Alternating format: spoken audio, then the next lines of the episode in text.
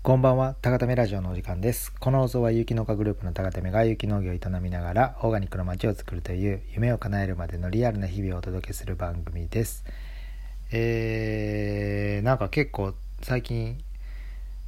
なんか録音してなかったなと思って、えー、まあね、毎日撮ろうとは思うんですけど、最近ルーティーンが結構変わって、ちょっとね、取り、取りそぐねてた、まあ言い訳ですけど、本当に、まあ、一番大きいのは、まあ、晩酌を本当にやめたっていうことですかね。なんでいつもねお酒飲んでちょっと気分をテンションを上げてからラジオを撮るっていうねルーティン、まあ、逆を言えば酒を飲まないとなんかあんまりこう携帯の前に座ってラジオを撮ろうっていう気持ちにならなかったりしたこともまあ正直あるんですけど。まあメンタル弱おですねそんなんだったら。まあでも今日はね結構な、まあ、事件というかまあネガティブなことがあったんで、まあ、これはねやっぱり、えー同じね農業してる方もこういう出来事はこれからねあると思うのでちょっとここは共有しておかないなとおかないといけないなと思いながら。まあでも正直最近あんま喋ることも、えーなかったりもするのかな。まあちょっとえっ、とまあまあ結構いろんなことはちょこちょことはあるんですけど、まあ、農業に関しては、えーもう夏のねお野菜が終わりつつあって今秋冬のお野菜を、えー育苗しながらどんどん畑に定食していくという作業がメインになってくるんですけども、えーまあ、僕の場合は育苗ハウスでまあ苗立てをしたものを鉢上げって言ってちょっと大きめのポットに移動してからちょっとでもね大きくしといて、えー冬ねやっぱ成長が遅くなるんでちょっとでも今の時期にハウスの中で大きくしてまだねちょっと虫もいたりかじられたりするものも多いのでちょっとでも大きくしてから植えるためにその鉢上げがね鉢上げが結構時間かかるんですよね。まあそんな感じです。まあそんなこんなでね、えー、と本題に移るんですけども昨日昨日さやちゃんの方が連絡を受けてまたあのあその前にあのふるさと納税が、えー、と全部でね総数が1000件を超えました。このこの間多分なんかラジオでも言った時は多分目標ね年内1000件超えが目標ですみたいに言ってたんですけども1日で100何件っていうのが入った日があってあっさりともう1000件超えてね、このまま年末突入したらどういうことになるのかなみたいな。未出荷はもう540件ぐらいあるのかな、まあ、これから出荷する分があるんですけど、まあ、そんなこんなでねふるさと納税で今日昨日昨日か電話がありましてまあこれがネガティブな毎度毎度のなんか岡山県の方に届いたんですけど野菜が全部腐ってたと。っていうなんかクレームが入って。まあ、また冷凍したのかなみたいな感じだったんですね。まあ、で、まあ、こちらとしてはね返答待ち、ねまあ、事実確認をしてもらわないとねこちらも対応できないんで、まあ、事実確認を待っててそれが昨日あってで今日ねあのー運送会社の方から電話が鳴って「ああやっと来たわ」って言ったらあのすいませんってめっちゃ謝ってるんですけど神奈川県の方で、えー、と冷凍を、えーまあ、間違えて冷蔵の野菜を冷凍に入れてしまって商品をお届けできなくなったとっていう電話があって「あら？岡山じゃなかったでしたっけ?」って言って岡山はまた別件で今今度は神奈川っていうねこのダブルパンチが今日電話がダブルパンチですよ言ってしまったらもうなふざけてるのかと。冷蔵まあまあねでも。まあそこはねやっぱり、えー、と僕もずっと運送逆にあのお酒の仕入れとか県外からしてたんで、まあ、届いた時に瓶が割れてたりとかそういうね運送会社さんのまあ素晴らしい人もいると思うんですけどそのものを煩雑に預かったりっていうのは結構ね目の当たりにしてたりそれこそ焼酎ブームの時とかはね、その当時のプレミア焼酎の魔王とかを抜くとかねそういう業者もいたりとかなんかまあそういうあるあるを知ってたのでまあねそこまで高いレベルの仕事を要求できないっていうのは十分分かってるんですけど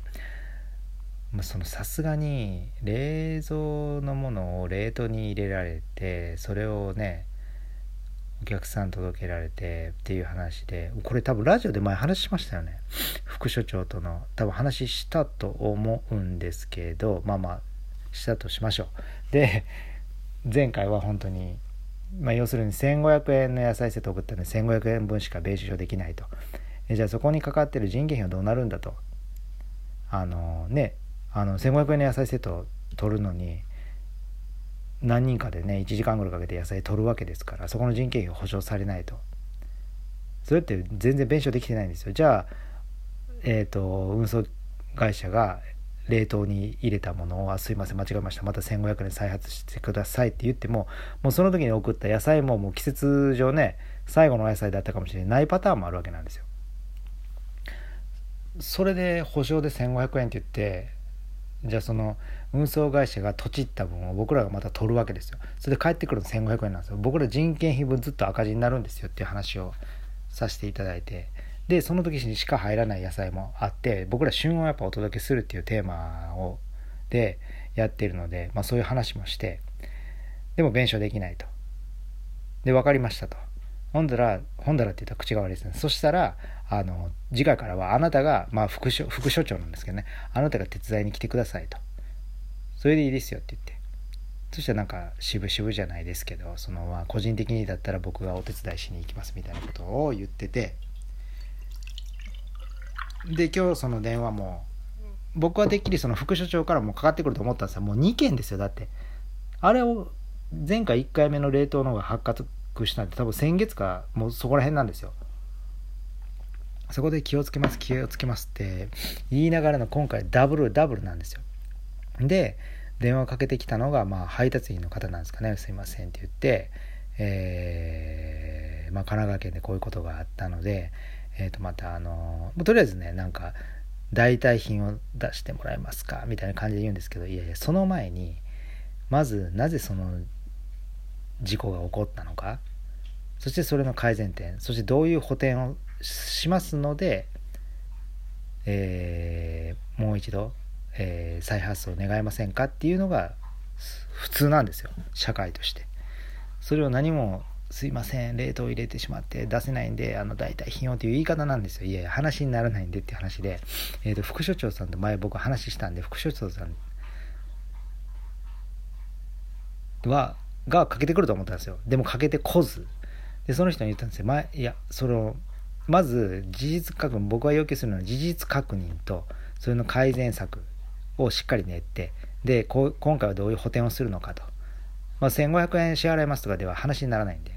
で僕らがもっと言ったらパソコンで入力した時間もありますし、えーね、で前回だとなんか領収書を請求してくれみたいななんか代替品代みたいな。領収書僕が書くのもおかしいしその何て言うんですかね人件費っていうものを全く理解できてないというかでそれも全て話してたんで副所長なら話が分かるだろうということでじゃ副所長に聞いてみてくださいって。で前回も直接謝り謝りに来るのが筋でしょっていう話はしたんですよ。それも電話一本で終わらそうとしてるんで。っていう話もしてたんでっていう話をもう、まあ、全てとりあえず副所長に言ってくださいって言ったらまた電話がかかってきて。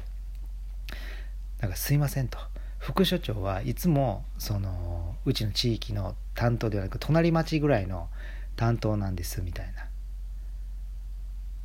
でえー、まあとりあえずねあのその3点を練っ3点を練ってちゃんと答え出してから、えー、と最速で、えー、と来てくださいと。ね、それ直接話しないとダメなんで。っていう話をして、えー、と一発目があったのが昨日の、えー、と木曜日で今日は金曜日でじゃあいつ来れるんかってなったらね僕としてはもうなんなら今日来いと。今日来いって言うと口が悪いですね。今日来てほしいと。来てほしい。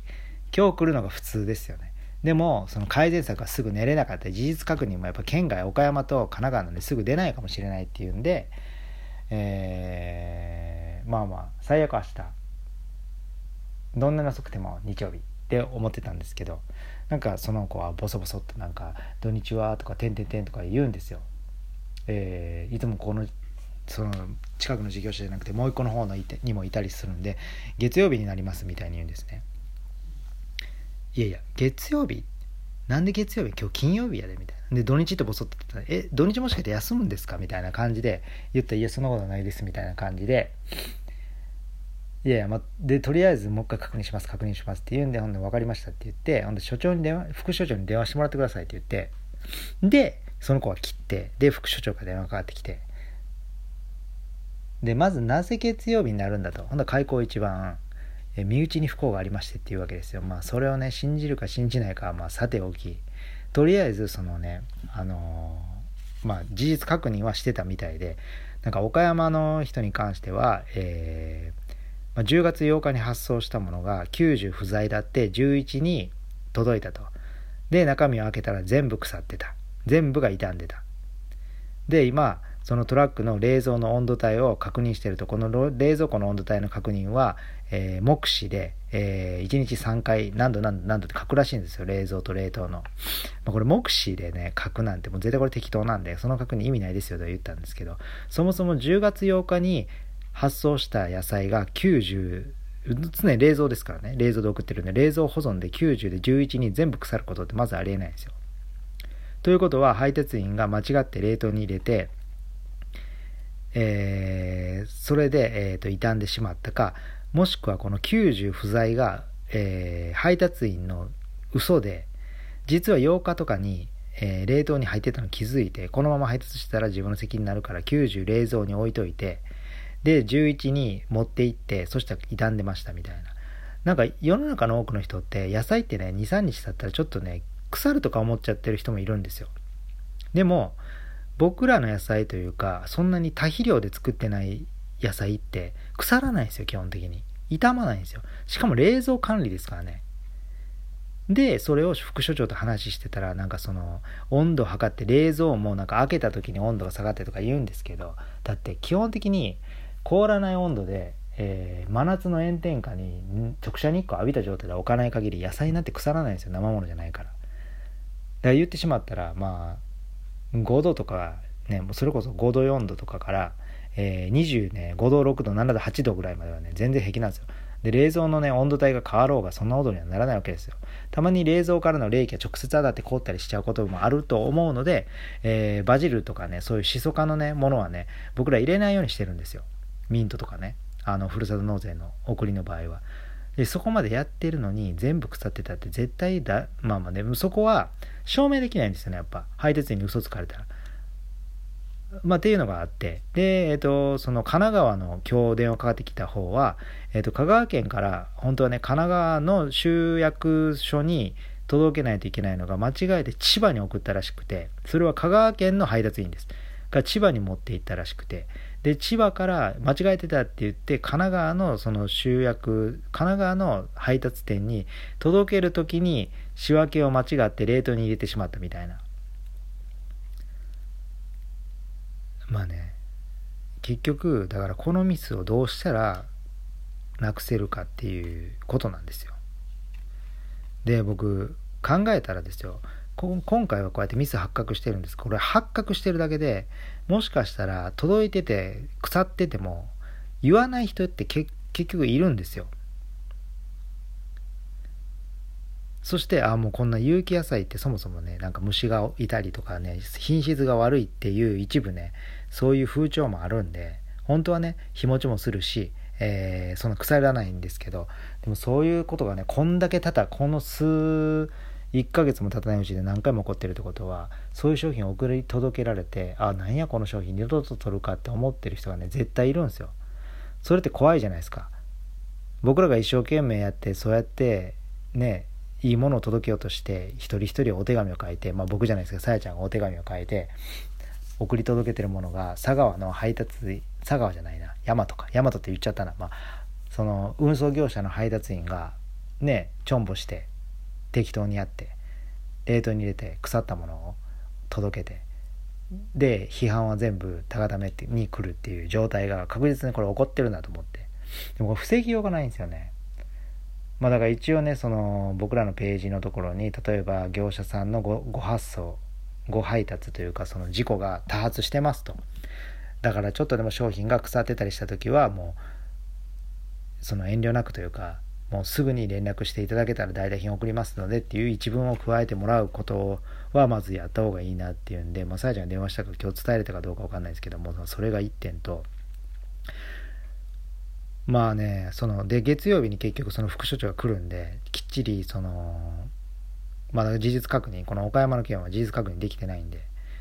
事実確認することを含め改善点とそして補填どうするのか前回はねちょっと冗談っぽくその手伝いに来てくれって言ったらじゃあ行きますとは言ってたんでまあそれは来ないと思うんですけど。で僕が運送会社の立場でどうやってこのミスをね防ごうかっていうのを考えたんですけどまあ一つは、まあ、段ボールに大きくここちらの商品は冷蔵ですっていうもうもう超バカでかい目を閉じてても見えるぐらいのシールを作るみたいな。まあ僕の立場からしたらそれぐらい作れと。秒で作って持ってこい持ってきてくださいと。でその大きいシールをもうバーンって貼って。そんなもん絶対間違いないじゃないですか。そんな大きいシール貼ってやったら冷蔵やなって。なんか伝票にちっちゃく冷蔵って書いてるからミスるのかなと思って。生物のシールとか貼っても無駄なんですよね。とか冷凍するなとかね。冷凍するのはあれなんで冷蔵だぞとかね。なんかそういうシール貼ると。であとは、まあ、僕が要求したいことはこの9月10月で届けた人に対してちょっと全員に連絡してほしいですね。こうこうこうでごご配達があって、えー、お届けしたふるさと納税高ためのお野菜セットは、えー、と腐ってたりしてませんでしたかっていう確認を取ってほしいですよね全員に。これは多分しないと思いしないって言うと思いますけどできないって言うと思いますけど僕はしてほしいですねこれは。これは一応要求しようと思います。であとはやっぱりなんかクレームが出た時にやっぱ業者の方がワンクッション間に入るんですけどもうなんかクレームを正直たがために欲しいんですよね。こうこうこう野菜が届いたけど腐ってたとか冷凍できたとか。やっぱそこで、まあ、僕ら自身が多分僕はさやちゃんが担当ねあのー、窓口になると思うんですけどもそこで申し訳ございませんって謝ってどういう状態で野菜届きましたかと。そうしないとね意外と運送業者の方ってねこれはね嘘つくんですよ配達員ってやっぱり。自分が冷凍に入れてたとかってねやっぱね言いにくい。これは配達員が悪いんじゃなくてそういうシステムが悪いんですよ。嘘をつきやすいし環境になってるんで。まあだからそれを直接消費者の方と僕らがコンタクト取ることによってねこの言うたら10月8日発送したものは90不在って言ってるんですけど本当に不在だったかも確認できないんですよね今の状況だったら。だからそういうグレーな部分がねたくさん出てしまうんですよこのシステムだったら。まあだからそこは改善していかないとと思いますけどね。まあ冷蔵を冷凍に入れないように指導を徹底しますとかね。そんなものじゃ多分これ何も変わらないんで。で多分そのね今の運送業者を変えてくれっていうのもふるさと納税はねあの国の分だしそんなことは無理じゃないですか。だからできることとできないことを明確に分けてちょっとでもミスをなくすような方向性にね持っていきたいんですけど。まあねこんなタイミングで身内に不幸が訪れるのか。でも身内に不幸がありましてって言って電話の最中に現そのリミットはいつですか？みたいな。今日の何時ですか？っていやいや身内に不幸があったら来なくていいんですよって言ったんですけど、まあ、その後もなんか日曜日とかどうですかとかでえ身内に不幸があってそんな動けるんだっけ？みたいな。どっちなん？みたいな感じじゃないですか。身内に不幸があって月曜日にしか来れないって言っといてでこちらの態度を見て今日今日だとしたらいつ行けばいいですかとか言うわけですよ。そしたらもうその身内は嘘なんみたいな。まあだからそこ自体も僕は正直信用してないんですけども。まあね。そういう面に関しては僕は正直信頼関係のない人に関しては一切信用してないんで。結構ね多分ねごまかすんですよ。まあそれはね何かあった時に電話で済まそうとする人たちなんて電話でね何とでも言えますから申し訳ございません申し訳ございません言っときゃね電話越しでねああ今回もこういう感じねみたいなんでねそういうのって結構ね伝わって僕分かったりするんでまあそこら辺をね月曜日ね4時に来るんでねまあこの時高ためメンバーにみんな集まってもらおうかなと思ってやっぱそういうのもね心理的に僕と1対1だったらね例えば何て言うんですかねやっぱ人間の心理上たくさんの人がたくさんというかねまあ45人ですけど僕と対人1対1で話するよりも5人6人いる前でいた方が下手なこと言えないですしまあ正味ね録音もさせてもらってちゃんとねまあ厳しい態度でまあ無理なものは無理で要求はしないんですけどまあね、まあ、これもう2回目なんで2回目3回目とか同時に来たんでちょっとねさすがに。まあまあ怒ったりはしてないんですけどさすがにちょっともうちょっと厳しい態度を取らないとダメだなと思って、まあ、今後も必ずあるんでね、まあ、4回目があったらまたさらに厳しい態度っていうことでどんどんどんどんねどう改善していってこういうねお客さんを悲しい思いさせることはあってはならないことなんで、まあ、その辺りねやっていこうと思います。なのでまた月曜日にはねあのどうなどういう話し合いになったかねなんなら本当にその 録音したものをリアルにこのラジオで流してもいいぐらいですよね。本当に。許可取ってねもちろん。はい。あそっか。ラジオで録音したらいいのか。もうそれもありですね。高田ラジオのお時間ですって言って今日はあの来てますみたいな。えっと、副所長が来てますみたいな、副所長よろしくお願いしますみたいな。で、もう一度いいですかみたいな感じで、それもありですね。出演してもらいましょうか。めっちゃ面白いですね。まあ、そんなこんなで、本当ね、こう、うまくいかないなと思いながら、はい。ちゃんとね、責任持ってね、いいお野菜を届けようと日々努力していることにね、あの偽りはないのでまあこれを聞いてる方ふるさと納税頼んでる方はあんまいらないいらっしゃらないと思うんですけど、えー、全国のね高ためのお野菜を取っていただいてる方にね本当にね少しでも喜んでいただけるような野菜セットをね日々みんな頑張ってねやってますんではい。まあ時にねこうやって誰かの心ないミスによってえー、マイナスを被ることもありますけど、まあ、それもね仕方ないんでシステムにのっとってやってるんで、まあ、ちょっとでもね改善できるように、えー、動いていこうと思いますんで。はい。まあそんなね、まあ、ちょっと楽しい話を最後にするするとしたらですね明日はねあのメンバーのあやさんの娘さんの、えー、みおちゃんのね誕生日会をやろうと思ってまして。前回あのさらちゃんの誕生日会したんですけど、まあ、これちょっと思いつきで、えー、と僕とタタラッチと、えー、さやちゃんか。さやちゃんがそれぞれねトータルコーディネートしてあ夏だったんで夏ちゃう夏前か6月か。トータルコトータルコーディネートをするというね。でファッションショーをしながら、えー、最終的にメンバーの、えー、あやさんと、えー、あやさんの旦那さんとおうちゃんとあやさんの旦那さんのおうちゃんとまあ、安弘さんや子さんの投票で1票ずつ持ってもらってで本人と沙羅ちゃん2票ずつ持ってもらって誰のが一番気に入ったかっていうのでそういうファッションショーイベントをやったんですけど、まあ、結果ね僕の選んだ服装が優勝して、えー、あやさんのね沙羅ちゃんのお母さん沙羅ちゃんのお父さんのおうちゃんに美味しい焼き鳥をごちそうになったんでまあ今回もね、えー、今回はちょっとタタラッチと、えー、僕さやちゃんさタタラッチ組と僕さやちゃん小泉組と,、えーと、今回王ちゃんにも参戦あやさんの旦那さん、えー、みおちゃんのお父さんですね。にも参戦してもらって。で王ちゃんはもともとねアパレルでも働いてた。服には相当のこだわりがある方なんで。これはね僕らでは太刀打ちできないということでねさやちゃんと僕が手を組んで、えー、ちなみにねあのさらちゃんの時もそうだったんですけど西松屋縛りというね。西松屋オータムコレクションで西松屋ってわからない方はえっ、ー、とねちょっと結構安いんですよ、まあ、何百円の世界から服が売ってて、まあ、そこでトータルコーディネートをするというねイベントを明日して明日は結構ね、えー、一緒に農作業最近ね手伝っていただいてるたぶっちゃんもねたぶっちゃんも息子さん娘さんともしかしたらね旦那さんも参加するかもしれないですけどもあともう一人ね僕の古い、えー、先輩古い 先輩昔からお世話になってる先輩の、えー、と部長もねこのラジオ一回出てもらったことあると思うんですけど